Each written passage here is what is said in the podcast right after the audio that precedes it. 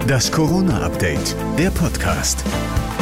Hallo zusammen, heute ist Freitag, der 26. Februar und hier gibt es jetzt für euch wieder eine neue Folge des Corona-Updates, der Podcast mit dem Nachrichtenstand von 14 Uhr. Ich bin Thorsten Ottmann, hallo. Es hat lange gedauert, aber mittlerweile zeigen sich laut Bundesgesundheitsminister Spahn erste Erfolge der Impfkampagne.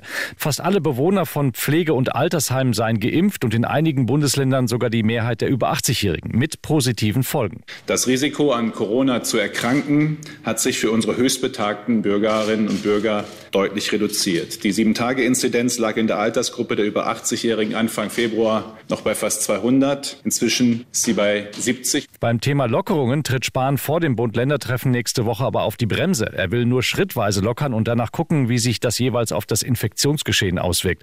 RKI-Chef Wieler warnt auch davor, die Schnelltests als Wunderwaffe zu sehen. Der Test ist tatsächlich eine Momentaufnahme.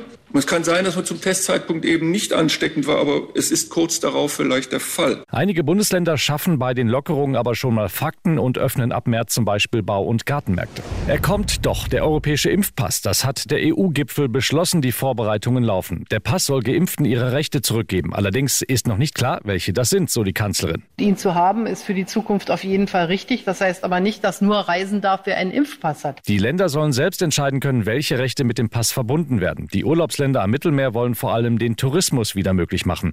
Darum jubelt die TUI schon. Reisen im Sommer wird möglich sein, sicher und verantwortungsvoll, sagt TUI-Chef Fritz Jussen. Der Impfpass und Schnelltests könnten dabei helfen.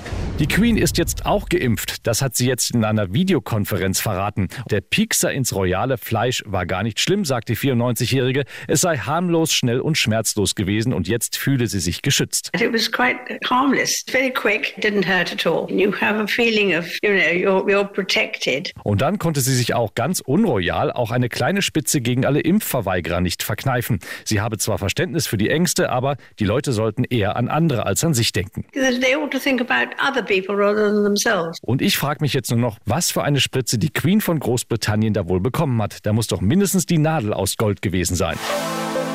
Das war das Corona-Update vom 26. Februar. Die nächste Ausgabe hört ihr dann wieder am Montag.